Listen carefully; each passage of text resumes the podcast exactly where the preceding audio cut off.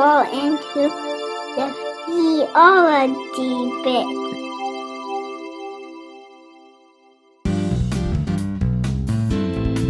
Well, hey, hey, hey there, everyone. Welcome back to the Theology Pit. This is theology out of Pittsburgh and not like a bottomless pit. And you know what we say here when you fall into a bottomless pit, you will die of dehydration. Before you die of starvation, of course.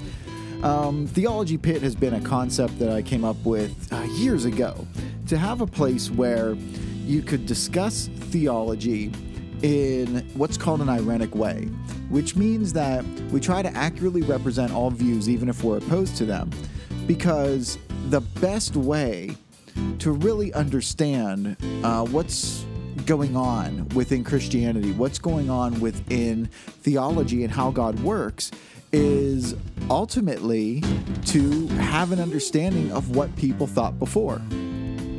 What we don't want to do is create what's called a straw man argument, and that's an argument where we we deliver an argument that honestly nobody holds. It loosely looks like somebody else, it loosely looks like a different view.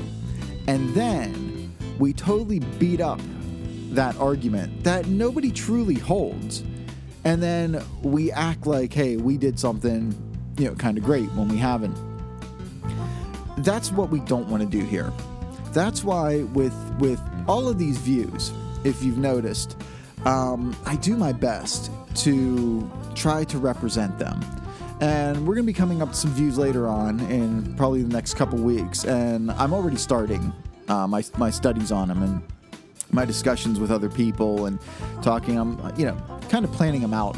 Um, last week, of course, wasn't very well planned. It was just me thinking about my own views and challenging them since we were on this idea of the vicarious substitutionary view of the atonement. Now, the view that I put forth in it and, and what I was talking about with the sacraments is not the only view of the vicarious substitutionary atonement. That's kind of an umbrella, um, I, I, guess, word or code or whatever you want to say. It's it's like an umbrella statement um, over a, a lot of Protestantism, but there's different kinds of it. I lean more towards the Lutheran, maybe Lutheran in the middle, Lutheran Calvin. I don't know, but today uh, we're going to be talking about the Swiss Reformation. We've been talking a lot about the German Reformation. We talked a little bit about the Swiss Reformation, but not too much. We're going to be getting into that a little bit more in those key players because at this time with Luther and what was going on, he wasn't the only one.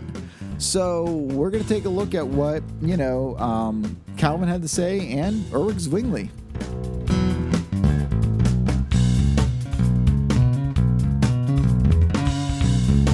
So, once again, we are traveling back in time, of course, and we're still sitting in the 1500s here. Um, 16th century. Most of this stuff that we're going to talk about today and these ideas uh, were going on in the 16th century. Now, you have to understand what's what's happening here. Luther like blows the door wide open for this whole understanding of some type of forensic declaration that um, salvation is what's called monergistic, okay, which means you know God alone. It's just God alone. Well, monergistic means to you know to work alone, but um, it's basically the view that when it comes to justification, and you know we kind of look at salvation as a whole, but when it comes to justification particularly, it's all God. And by doing that, what it does is it strips this power from the magisterial authority, the church. And it's not because, you know, the, the power was stripped from the church because it was bad or it was evil or it needed to be stripped. It was stripped because it was just seen as unnecessary. Now, if you wanted to hold to these traditions, if you wanted to hold to um, you know the idea of the sacraments and going to mass and you know God's grace being infused within you rather than um, imputed to you. Uh, some of the reformers didn't have a problem with that. Some of these reformers had a big problem with it. And it's mostly the Swiss, okay?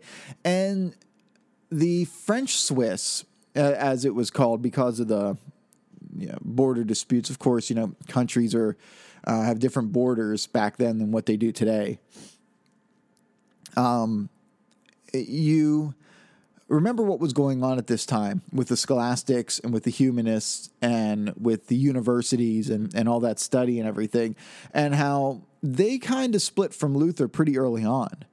Because whenever Luther was making his argument of justification by faith alone, and you know defining the difference between the um, you know well we discussed that the difference between the fides qua creditur and the fides quae creditur, and uh, what all of this made and how you know really what's on your own conscience and you can't go against that. I mean, he gave that uh, speech at the the Diet of Worms. I encourage you to look it up. It's not very long. Well, because of this, he was saying that, you know, popes have erred. And the humanists were like, yeah, heck yeah, they have. That's why it should be the councils in charge of putting a pope in place. We should have votes on it. Uh, learned men should come in. We should vote on it. We should put the pope in place. And, you know, you saw what happened with that when you had, you know, three popes at one time for a while. And then, you know, the councils themselves uh, started getting an error because they wanted to do it again after they got rid of the three popes and put in, you know, another pope. And then they didn't like what he was doing. So they were like, well, we're going to throw together a council and we're going to do this. And, you know, the rule was already made that only a pope can call a council together. And so they said, no, you can't. But the people were just totally weary of, of what was going on and just, you know, annoyed. You remember the story from uh, a few uh, theology pits ago. And because of that, you know, the the the, the councils kind of lost their power in that sense. And then the popes started stacking the deck with cardinals. So when they called a council, it was a council that was called with the deck stacked. But this whole idea of God's people coming together and making a decision and that the Holy Spirit being with them, and that God is blessing that council and leading that council. That's still a concept that's held today. Uh, and it's not just in Roman Catholic churches. I mean, of course, the Roman Catholic churches do hold that concept with you know the Pope calling a council and the council speaking. Uh, council of Trent is a perfect example of that. But um, Protestants a lot of Protestant churches will hold to that. There will be congregational meetings, uh, depending on what the background of the church is, which makes it very interesting because Luther saying, no, this sort of thing is not led by God. So the humanists who and the scholastics who were the part of the university in Paris um, you know, a lot of the major universities were like this. Um, they were like, no, this is the way things have to be done. Okay, so this is the mindset of the Swiss reformers, of the, you know, John Calvin and uh, Ulrich Zwingli. And they were thinking, uh, th- this is their philosophy okay, that the councils come together. And, and what's the argument for it? I mean, a lot of churches do this. So what's the argument for it, Sam? Why don't you tell us? All right, I'll tell you. Whenever you get together, the Holy Spirit is said to be, he's said to be fully represented, okay? The way that this happens is by spiritual gifts. I might have one spiritual gift, maybe two. You might have a spiritual gift that I don't possess and somebody else might have one that neither of us do. But when we get together as a body, all of the spiritual gifts are there present. And if we're all thinking on one accord and voting on one accord, it's showing evidence of the Holy Spirit being a, a cause agent, being a an, an influencer a, a leader leading his people. And by doing so, God's will is then done within that body, within that church. Now, in Scripture, it talks about um, where you know two or more are gathered in my name, there I am also. Uh, that doesn't have to do with prayer or just prayer, I should say, anything like that. Actually, the, the context of that that scripture, I think it's in, uh, I think it's somewhere in Matthew. Um, that has to do with kicking somebody out of the church and going together as, as a group. You go to that person by yourself. If they don't listen, you take two or three. If they don't listen to them, you take the elders of the church. And if they don't listen, you know, they're going in front of the whole church. And, uh, you know, if they don't listen to that, then, you know, they're to be excommunicated. They're to be kicked out. And where two or three, or, you know, where two or more are gathered in my name, there I am in your midst. So there is a rationale for why this sort of thing takes place. Now, the German Reformation and the Germans stayed very Lutheran, okay, because Luther had such a huge influence. Luther had like this world influence. But the Swiss, you had uh, Ulrich Zwingli who came up. He was, of course, a priest.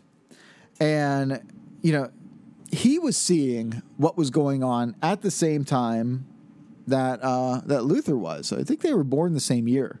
Uh, they had this. I mean, the the worldview evidence of what was going on with the church and with the state and everything. Was, I mean, it was common knowledge. This wasn't something that only if you had access to you know a good library and good books could you find out about this was something that everybody knew about it's commonplace it's just like like politics today you know and and what's going on with the state and what's going on in um, you know your local neighborhoods and stuff like that. And we talked about the uh, population and the whole thing with the bubonic plague. Um, Zwingli was uh, affected by the bubonic plague. Um, actually, he he survived it, but was uh, was sick from it. He was you know, assisting people, helping people who who had it. But um, they're seeing you know the whole thing with with the with the bad priests. Okay, of course, celibacy was something that was thrust on the priests. So a lot of priests and you could call this, like, I suppose, civil disobedience, but yeah, more or less, uh, you know, it kind of was with them. But honestly, the priests were not very, I guess, what we call priestly or very, uh, you know, uh, Christianly in in the sense of taking their orders seriously. And they had children, and they had to pay a fine for each child that they had and some of them were just racking up and they didn't care because they'd pay them they were you know doing other jobs or they were on the take or something like that would happen and you know because of this they also had a lot of concubines and they were getting these concubines all pregnant you know and people knew about it but a lot of people including um, the people in the magisterial authority kind of turned their heads to it because they understand what it's like. I mean, forced celibacy is an unnatural thing. Okay, it's it's. I think it's something that the Roman Church has always struggled with. I've talked to a lot of Roman Catholics in my life, and on this subject, they say they should just let the priests marry.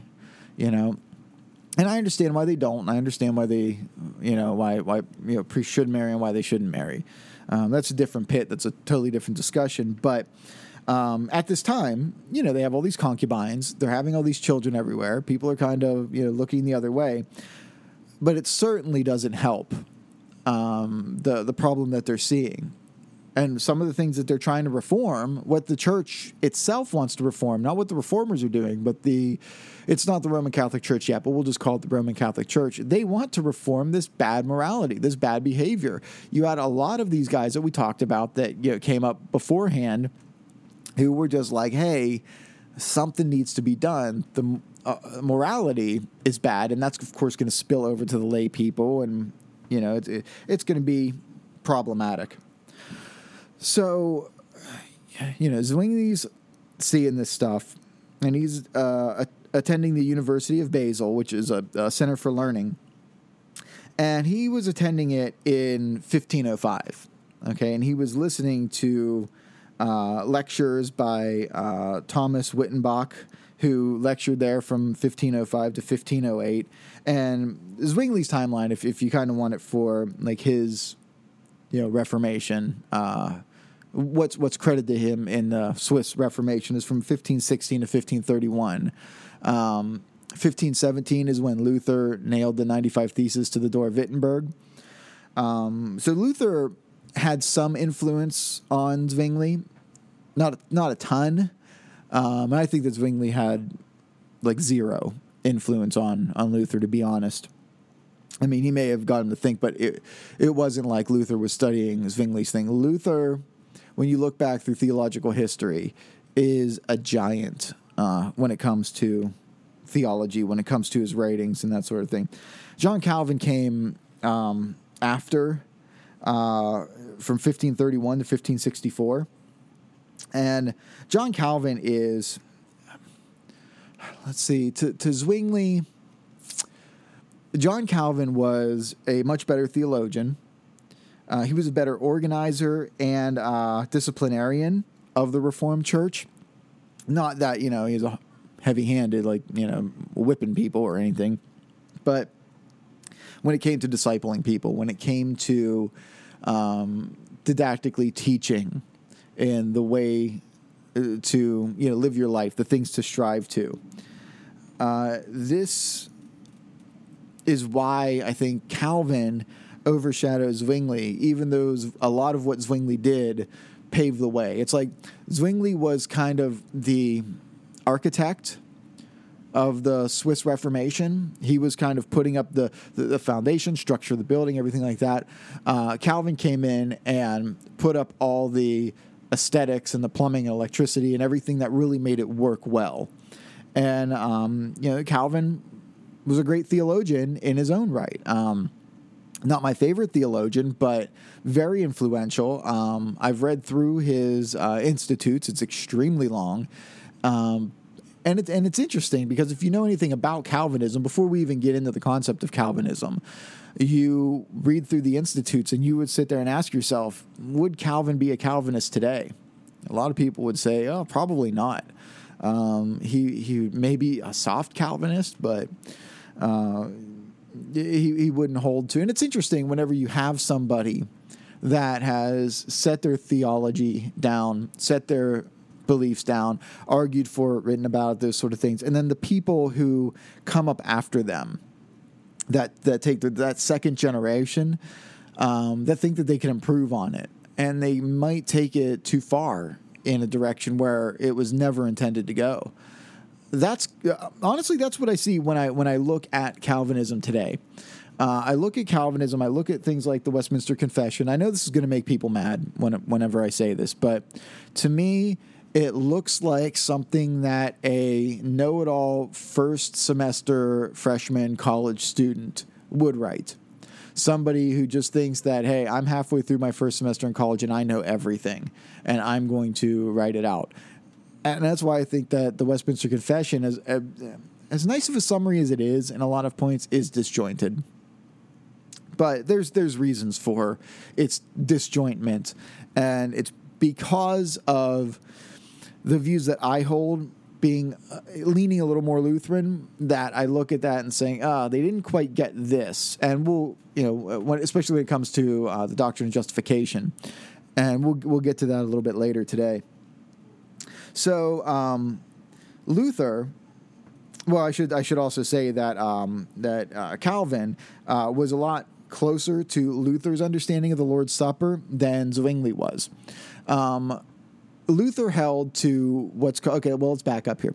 The Roman Catholic Church holds to what's called transubstantiation, that when the words of consecration are said, at Holy Mass that the bread and wine actually become the body and blood of Christ. The what's called the accidents remain the same. Okay, which is that it's the appearance of bread and wine, but the substance, what it truly is, that's what transforms into the body and blood of Christ. Um, this whole thing with accidents and um, uh, substance, uh, substantia. That's what where it's where you get transubstantiation, transforming the substance. Um, this is using um, Aristotelian language, philosophy. And that's why a lot of people push back against it immediately. They're like, these concepts that you're getting from are, you know, from non Christian, ultimately pagan sources So therefore, by association, it's wrong.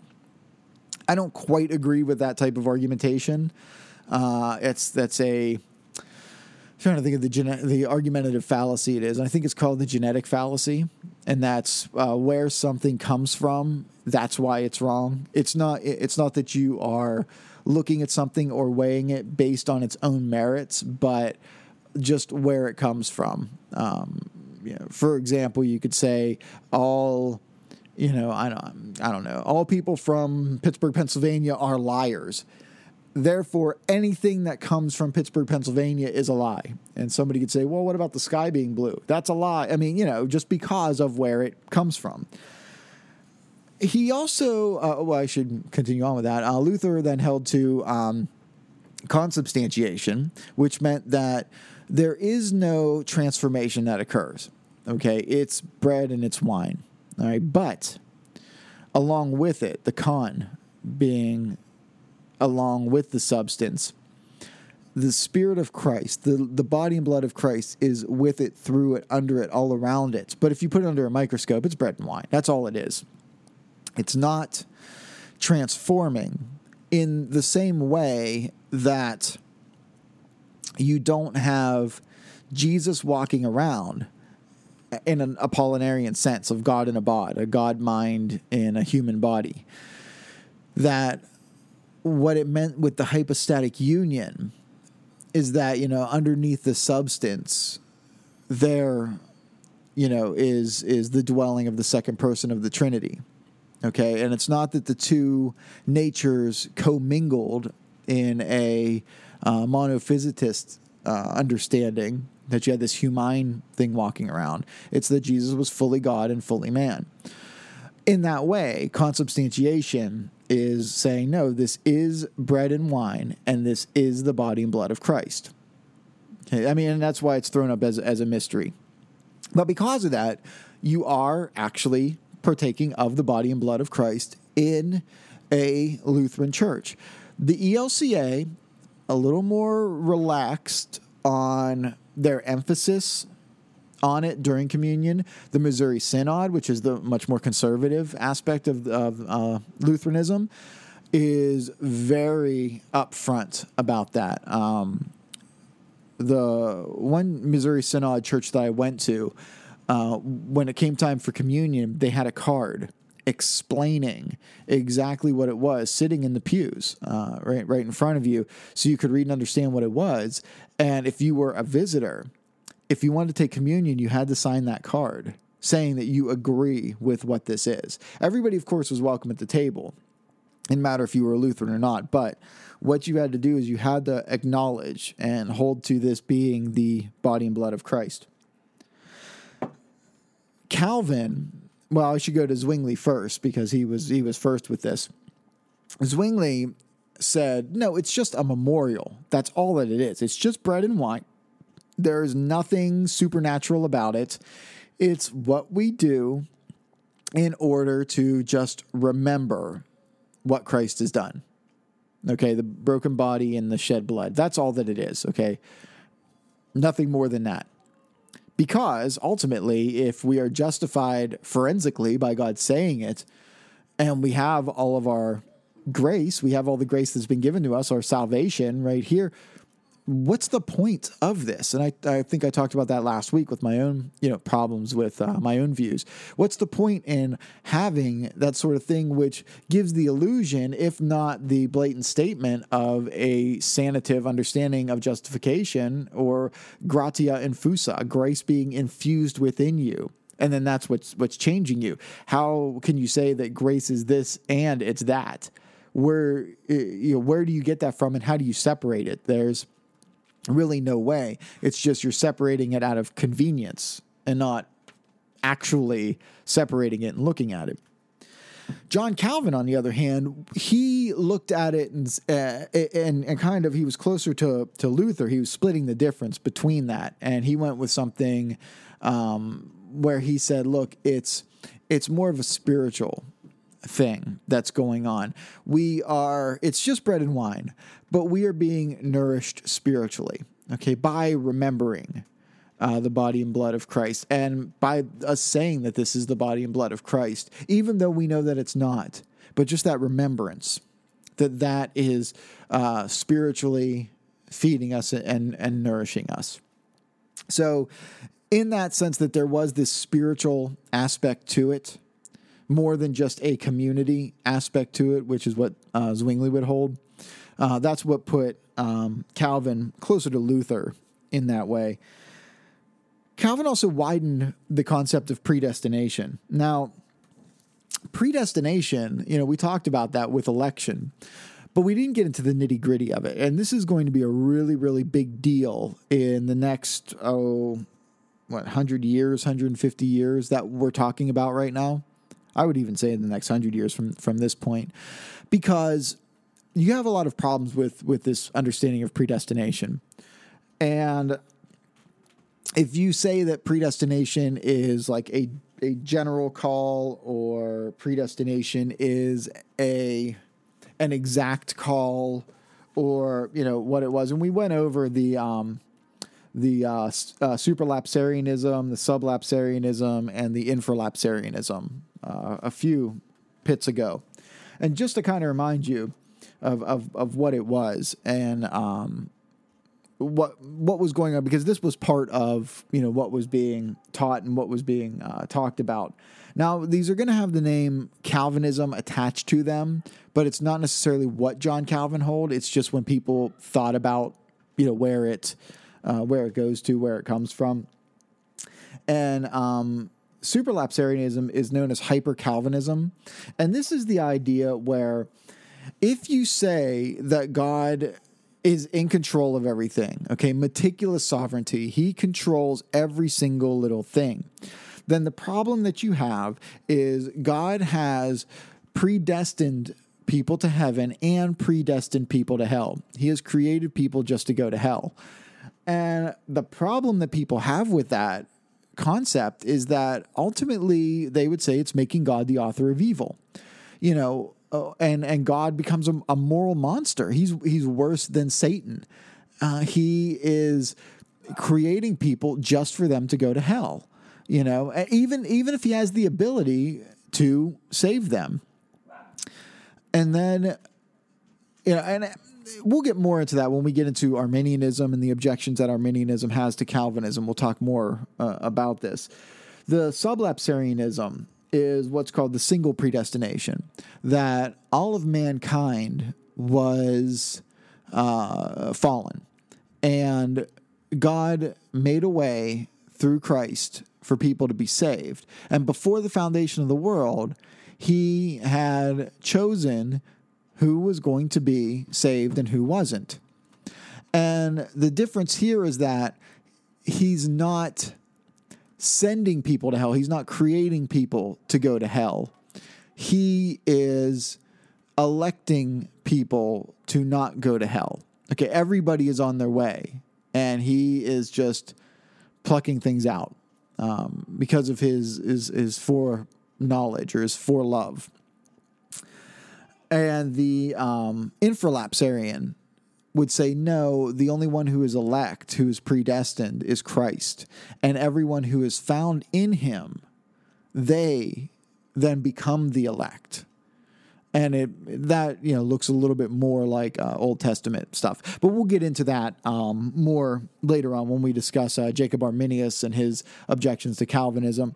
Now, Luther was probably more of a uh, sublapsarian that he would say, you know, the um, everybody's on their way to hell, but God uh, predestines certain people. He may even slip a little bit into the uh, infralapsarianism. But Philip Melanchthon, who came after him, who was uh, you know, took up the leadership roles after he died, I've always called him the great uh, compromiser because that's what he is he actually he he went into a uh, supralapsarianism, a double predestination, and kind of you know pushed that envelope, and you know that more or less separated um, him and uh, Calvin's understanding. He went a lot more uh, Roman Catholic with a lot of his stuff than what uh, Calvin did. Now, Luther had a lot of influence over Germany and Scandinavia. And the reform movement here of Zwingli and Calvin had a lot of influence over Great Britain and North America. And if if you want to know about the founding of the United States of America and why our Constitution is written the way that it is and why we have a Congress and branches of government and um, church state separation and all this stuff. This is the time period that you need to study. And these are the men that you need to study uh, Zwingli and uh, Calvin, because it's out of this scholastic world, out of this humanist world, out of this concept of uh, congregational rule for the church, and ultimately with the church state relationship of there being a free state and a free church, and that, you know, people, Christians, when they come together and they agree on something, God blessing, that, that whole concept, that's the philosophy that led to the founding and organization ultimately of the United States of America and the Revolutionary War. And when when our forefathers said that they wanted to form a more perfect union, the whole concept of the United States governmental system finds its roots right back here. It actually you know, goes back to the ad fontes to the the scholastics when you're talking you know 14th century, 15th century, but it's it's solidifying in the 16th century here with um, these church governments that are coming up from the Reform period. Um, not so much the Lutheran, but much more the Reform. So when people say that we're not a Christian nation, it's like, well, yes and no. We are not a theocracy. We never were set up to be a theocracy, and we'll you know we'll get to some of the the reasons why in in, in today's talk, but you we are definitely set up on a Presbyterian model. Um, I think pejoratively at, one point in our history, when you know the revolution was going on, um, we were called a Presbyterian nation uh, by uh, by the British. So this government that we have is set up on the base that it is going to be run by people who are of the Reformed faith and understand this, or at least understand the Reformed faith and the importance of it, because they can look back at history and say, look at the other ways that you know, things have happened. It's not going to work. And so they did it this way and say, this is the way that we should do it. This is what God wants. This is God's blessing. The law is is made for the lawless. Okay, if you are part of a self governing organization or self governing religion um, where there's a lot of accountability and there's, I don't want to say a lot of rules, but there's a lot of personal responsibility and personal freedom put in place, like you get from this reform doctrine. Then those type of people are not going to break the law. You don't have to worry about it you don't need a ton of laws. You don't need a ton of regulations. You don't need a ton of overbearing government. You don't need a ton of law enforcement. You don't need because people are self governing. When you get people away from that worldview of a reformed understanding and you allow them to just say everything's relative and it doesn't matter, that's what erodes this type of governmental system. So, you know, if you're if you've always wondered why is the United States set up the way that it is and why do Christians jump up and down about this being a Christian nation and stuff, this is the time period to go study and this is what to what to look at. Now, there are three fundamental principles that Luther and Calvin uh, and, and Zwingli, I should say, the Lutheran and the Reformed held to. And the first of these was um, that Scripture is uh, is seen as a rule of faith and practice. And a lot of times you see that in churches today in their statements of faith that we believe that it is the some would say the only infallible rule of you know, for faith and practice. It's it's the the guideline.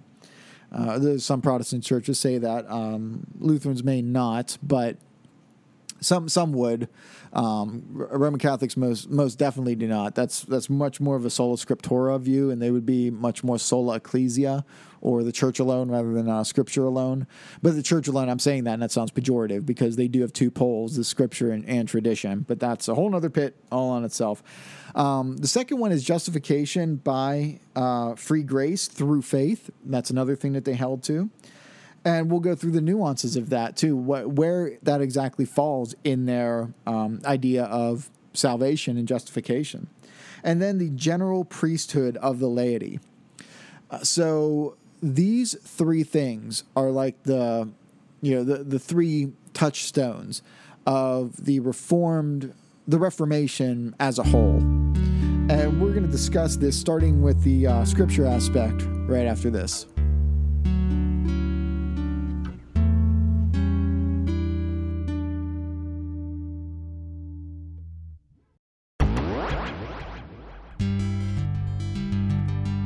Everyone. Thanks for listening to the Theology Pit.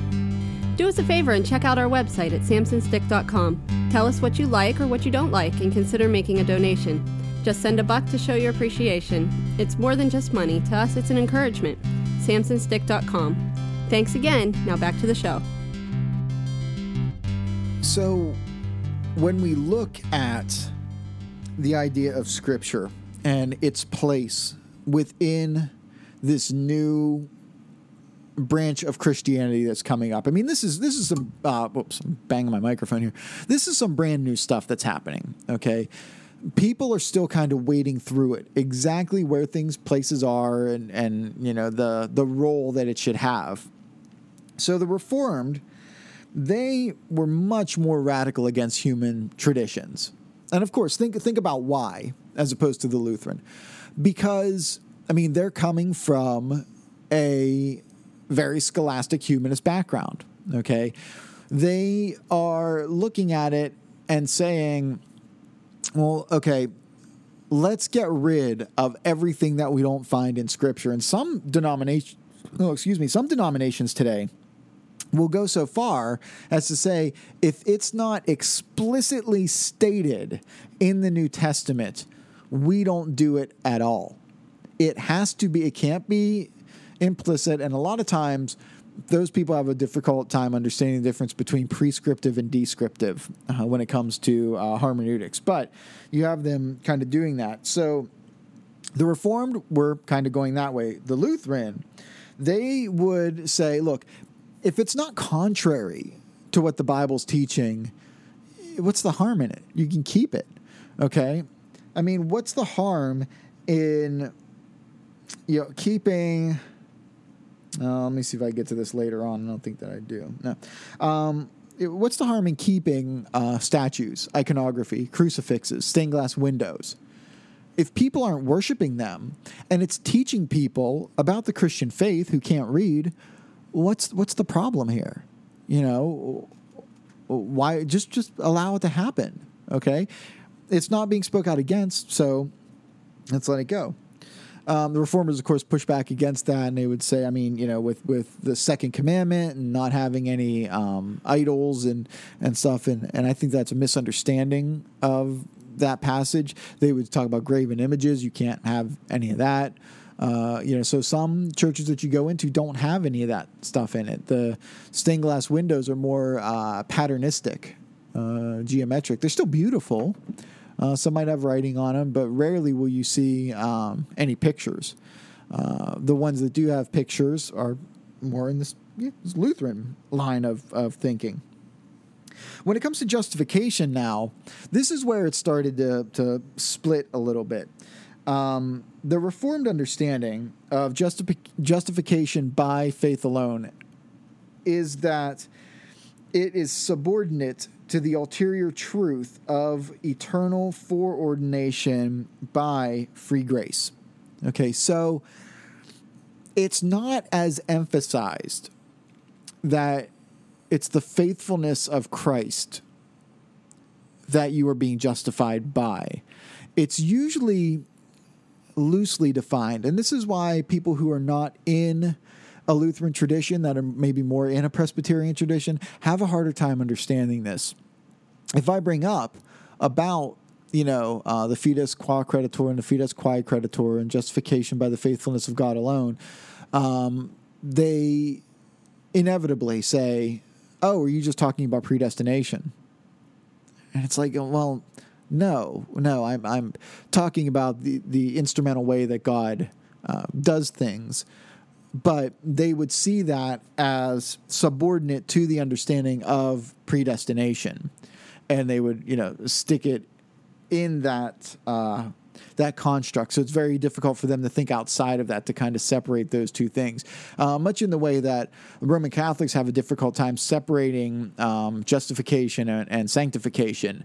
Uh, a lot of Reformed people have a difficulty separating the concept of um, you know foreordination or uh, um, election from the idea of justification by faith alone and, and, and what all that entails. So they also um, put a, a greater stress on good works and strict discipline.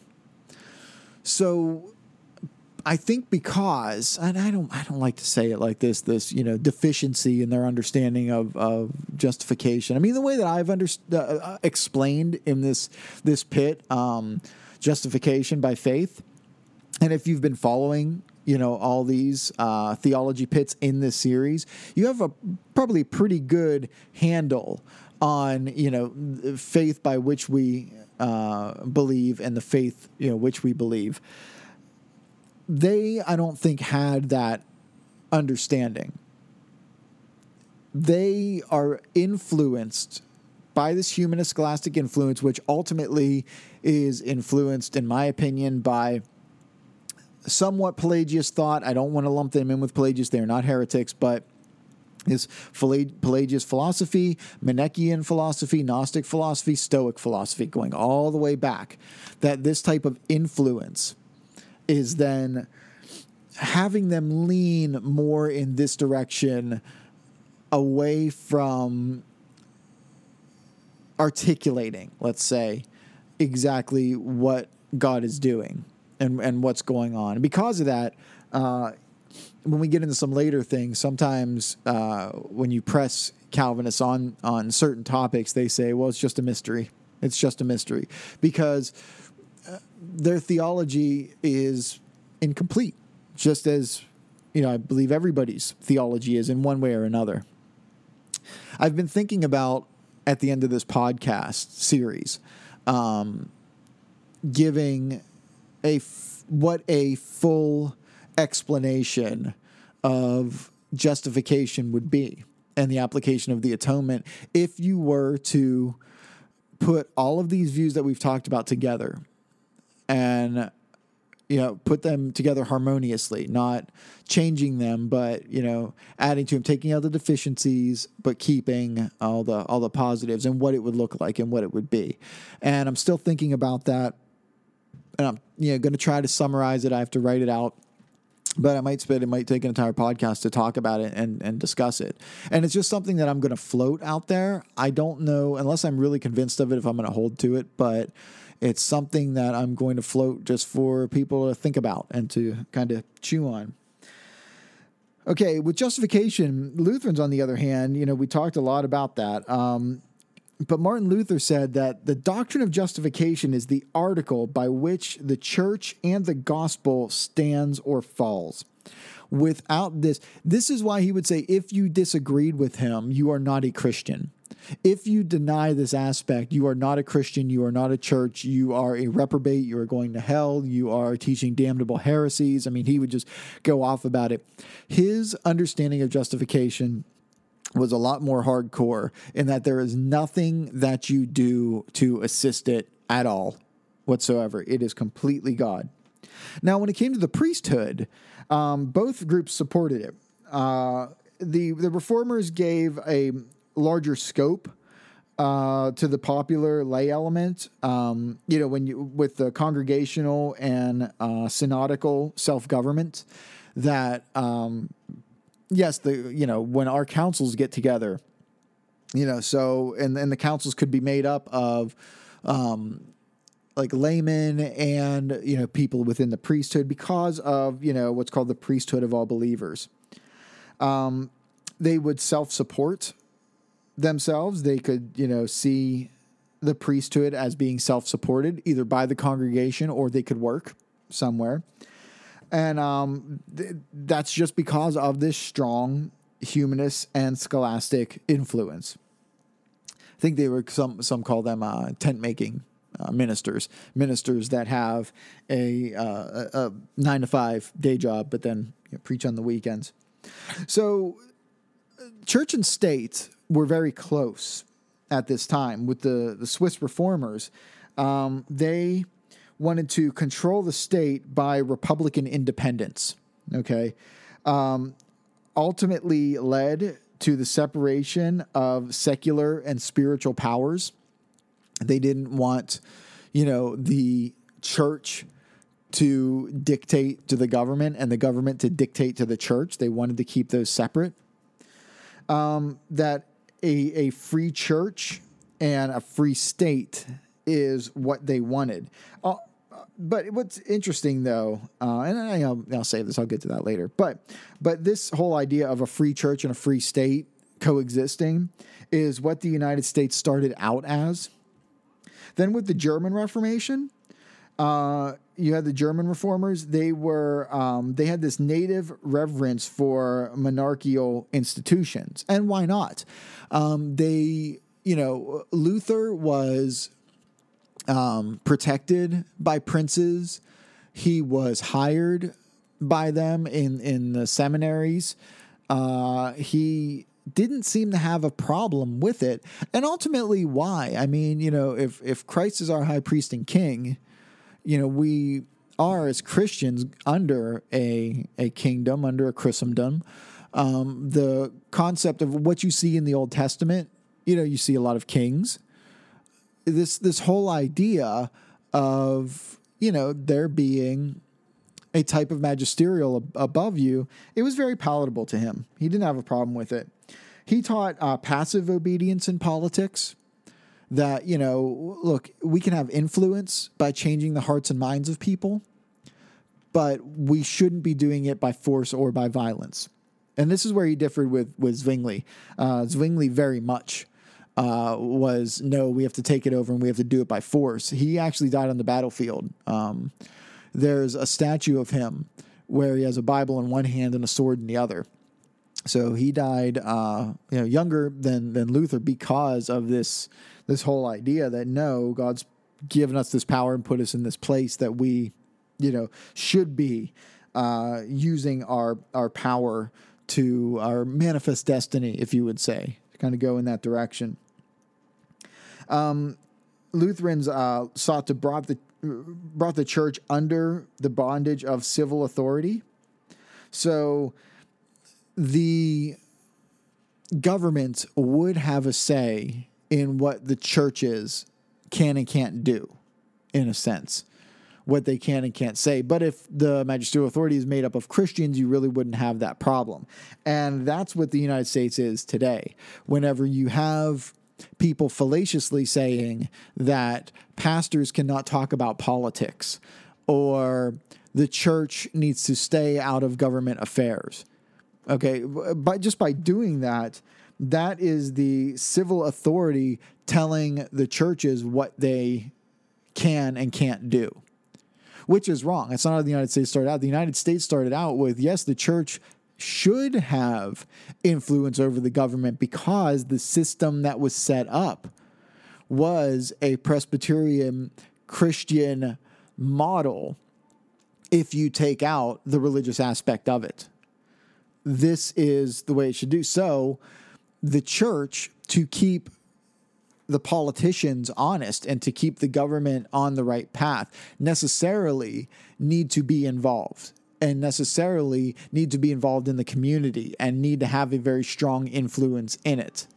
You need Christianity in order to right govern this type of country of, of what we're doing. It allows people to worship however they want, but understanding specifically this is what's necessary a God fearing people. And that's just been so perverted today.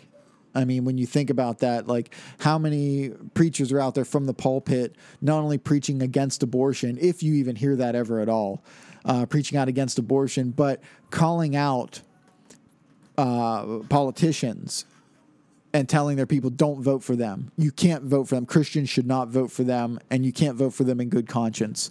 And even some, like if you had the Roman Catholic Church or something like that, they, they have done this before, withheld communion. Um, they're they're out of fellowship in, in that sense of, of these politicians and people who support them.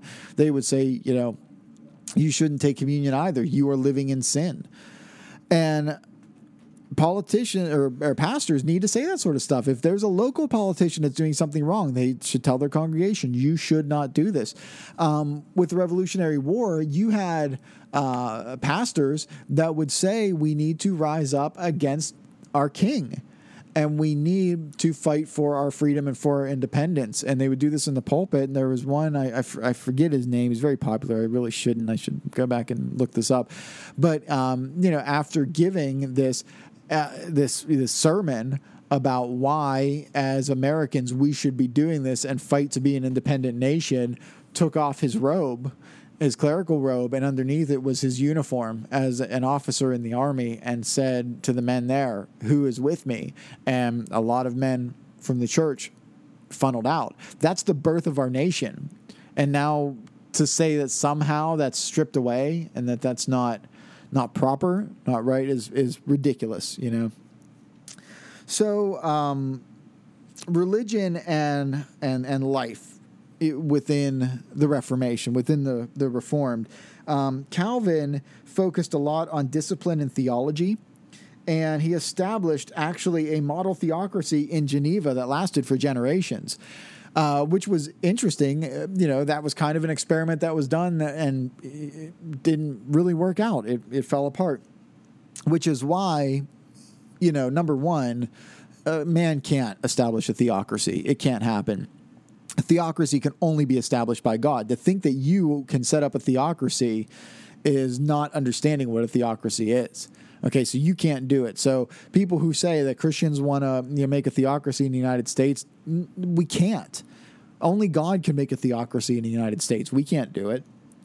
Um, Luther focused a lot on faith and doctrine, and he left like the practical consequences to the time. He said, look, if we just change the hearts and minds of people, eventually everything else is going to change.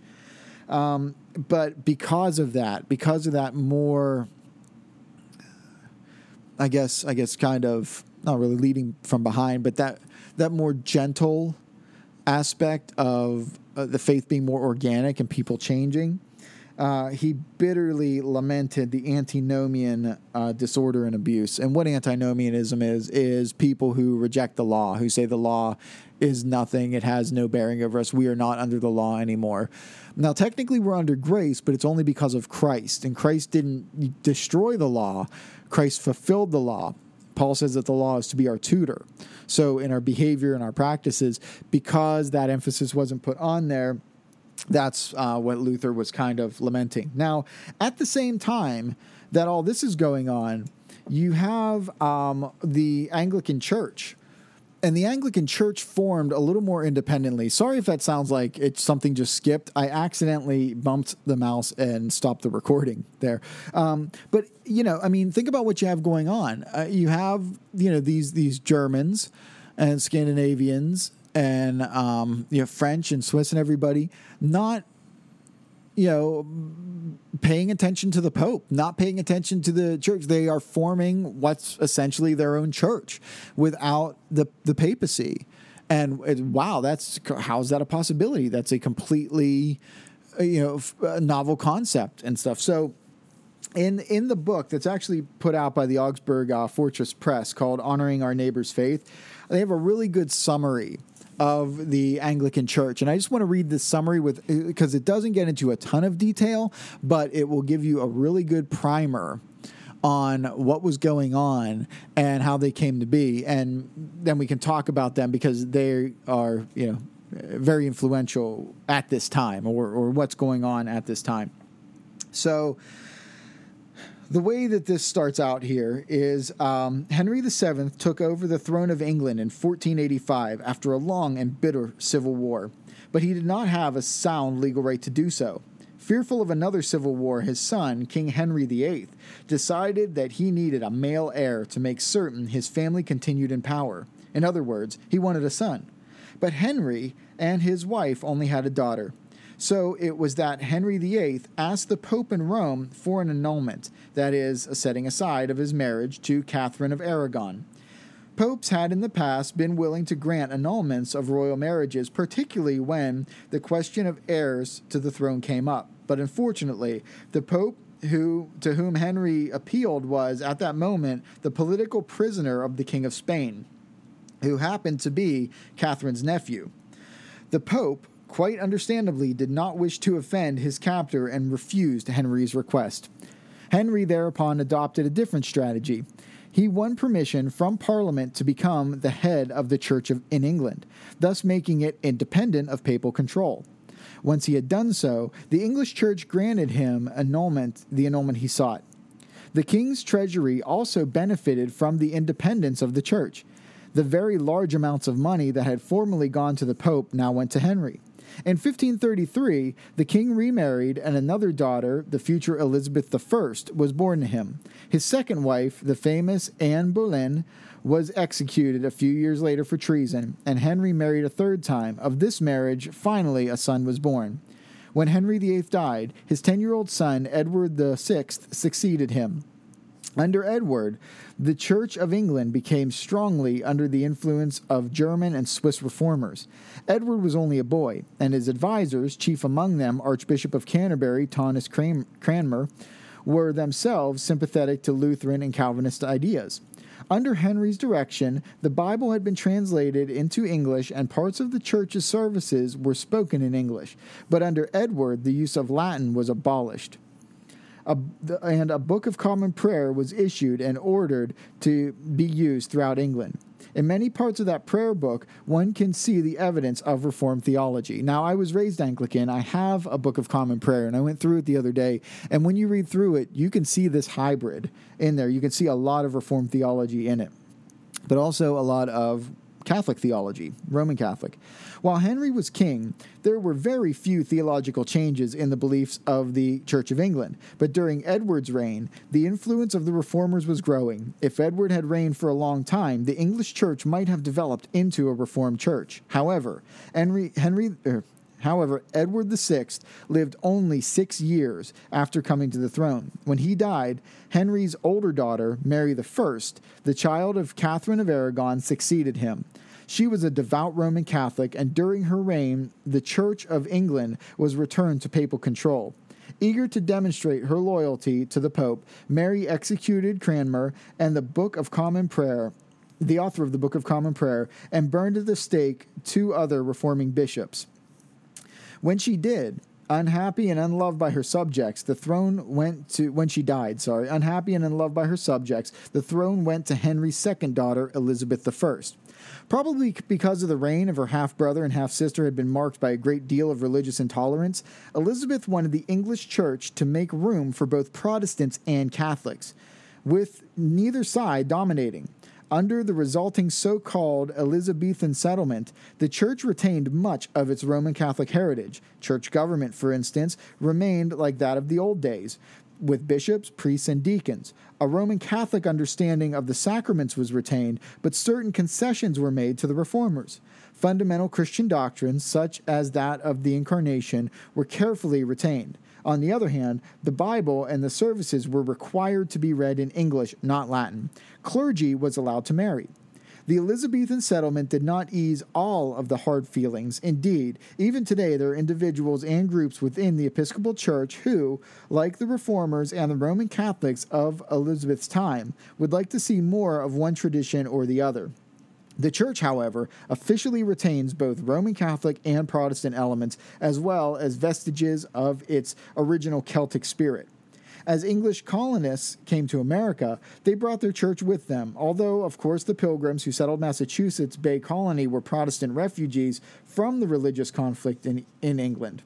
After the American Revolution, the American branch of the Anglican Church broke its formal ties with the English Church and became independent national church. This is why in America, the Anglican Church is called the Episcopal Church because the Church of England was Anglican. Episcopalian just means bishop governed. But like other similar offshoots of the English Church in Canada, Australia, and New Zealand, for instance, the Episcopal Church remains part of what is called the Anglican Communion. That is, the group of national churches sharing the same historical bond. Given its background, it's no wonder that the Episcopal Church cannot be described by any one particular theological label. These variations of interpretation have come to be considered as quite normal, but its theology is not much different from that of other Christian bodies. The doctrine of the Trinity, is central, and Episcopalians use both the Nicene and Apostles' Creed as affirmations of this doctrine. Human beings, according to the Anglican belief, were and are created free, but they have rebelled against their Creator. Their rebellion has left them isolated and fearful, unable to get back to God by their own efforts. The Incarnation united the human race with God, and the crucifixion and resurrection overcame the power of humanity's rebellious nature. The Church continues to do the work of God on earth by continuing uh, the work of Christ.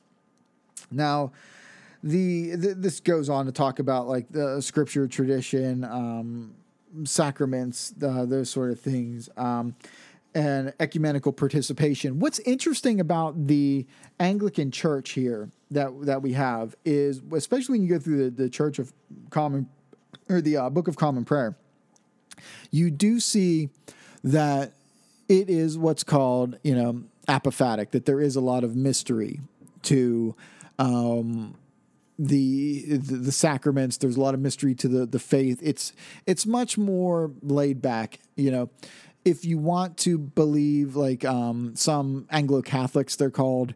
Uh, that it literally is the body and blood of Christ in the Eucharist. You're free to believe that. If you want to think that it's more of just a symbol, you're free to believe that too. It's not a hard and fast, uh, you know, thing there. But here's the thing that that kind of you know separates them in a way that um, Luther was not a bishop.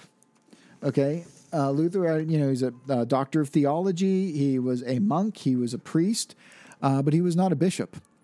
Um, Calvin, while he was, you know, ordained uh, as as a priest, I would almost want to say lower level priest, was a scholastic. Zwingli was a, a priest also, but more of a scholastic, more of a humanist um, more collegiate in that sense. And that's why they wear um, more of a, if you go to a, well, I guess more of a traditional, quote unquote, um, Presbyterian church, the pastors will wear a, um, uh, like a, a, a, college robe, like a professor's robe, and they don't they're not referred to as priests or father. They are uh, mostly pastors. Where in the Lutheran church, they are wearing the um, priestly Roman Catholic ceremonial, you know, uh, robes uh, and those sort of things, the vestments. The Anglican church, they are they actually do have bishops the they have bishops, and this is what's called apostolic succession. That the apostles, Christ laid hands on the apostles, breathed life into them, and ordained them, and then they ordained the next group, who ordained the next group, who ordained the next group. And any bishop today in the Anglican or the Catholic Church could actually trace their lineage back to Jesus himself through an unbroken line of apostles or I shouldn't say disciples, apostles, then disciples, uh, that sort of thing, um, to today.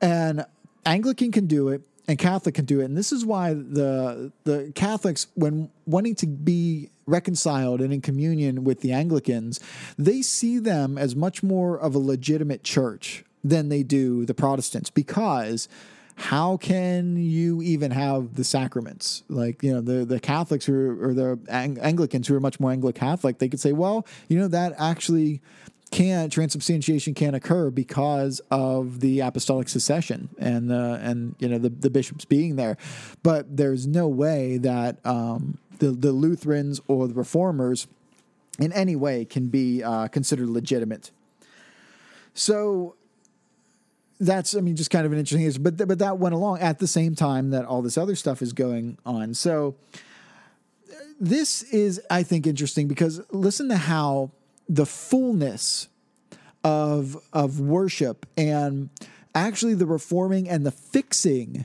of the problems of the Roman Catholic Church has been accomplished in all three of these branches of we can say quote unquote Protestantism, even though you know uh, Anglicans aren't really part of the Protestant uh, church or part of the Protestant movement or the, the Reformed movement. They are non-Catholic, I guess is the best way you could say it. Much in the same way that Eastern Orthodox is non-Catholic because they weren't part of a, a, a Protestant anything.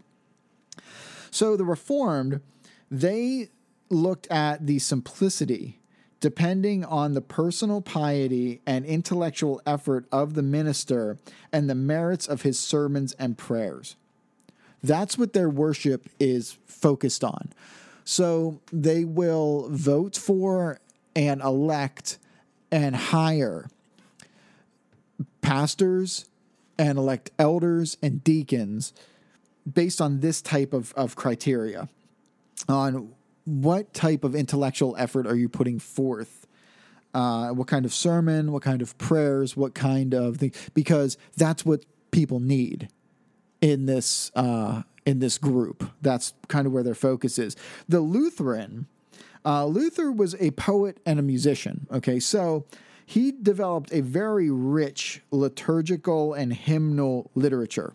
Okay, so if you've ever heard the song like "A Mighty Fortress Is Our God" and just how powerful that is, that's one of Luther's tunes. Just very, you, know, you by getting the the the gospel and the understanding of th- rich theology into the hymns that are sung during the the church service is a good way to teach people, especially if there's high um, illiteracy. And illiteracy, in my opinion, is not just the inability to syllabify words, but it's the inability to comprehend what you read. And I see a lot of um, illiteracy in our day today, uh, you know, be, just because of of that understanding. So, by getting very rich theological songs and hymns into the church, you then uh, are able to educate and, and teach people.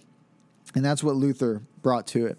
Anglicans, they produced the best liturgy. And I'm not just saying that, like I'm I'm getting this quote out of you know one of my church history books. So just because I was raised Anglican and I am kind of partial to it, it's true when you when you look at all the uh, styles of worship. But they produce the best liturgy, which has kept in place to this, which has been kept in place to this day, with increasing popularity. Um, they have they'll sometimes refer to it as high church and low church. High church, the psalms will be sung. Low church, they'll be said. But everything is there. Um, my parents' church that they go to, St. Stephen's Church in Sewickley, Pennsylvania, probably one of the most beautiful uh, sanctuaries that you could ever be in. I mean, it is truly wonderful. The liturgy is so rich. So you have the richness of the liturgy that people a lot of times associate with Catholicism. Uh, my wife even calls it like Anglo Catholic, um, you know, or, or Episcopal Catholic or something like that, uh, because she's like, it just looks like Catholic to me and and that's the whole point. It does. It's a you know the architecture a lot of time can be Byzantine style architecture of the church, but you have this full richness of it. Within Lutheranism, you have you know the the striving of the wrestling with theology. That's what he did. That's what luther did. I mean within lutheranism you get these subtle nuances. You get the depth of the theology and and what's going on. And then with the reformed tradition you get the the the, the piety. You get the discipline. Uh, so you have the orthopraxy in the Reformed Church, the orthodoxy, the strong orthodoxy in the um, uh, Lutheran church, and then you get the perfect worship application in the Anglican church. And I think we need to study all that. And that's why, independently, when I look at these churches, I look at them all as deficient because it's like they had one thing that was yeah, almost completely perfect and it's splintered. And when we understand all of those, then that's when we get this understanding of the fullness of what God's doing. Hey, thanks for listening to Theology Pit. I hear the music obviously going on here. And um, we're going to continue it with the application of the atonement of Christ and what all that means. Email me, samson at samsonstick.com, or visit me on uh, the Theology Pit on uh, Facebook, samsonstick.com. Now it's definitely time to close down the pit. Thank you.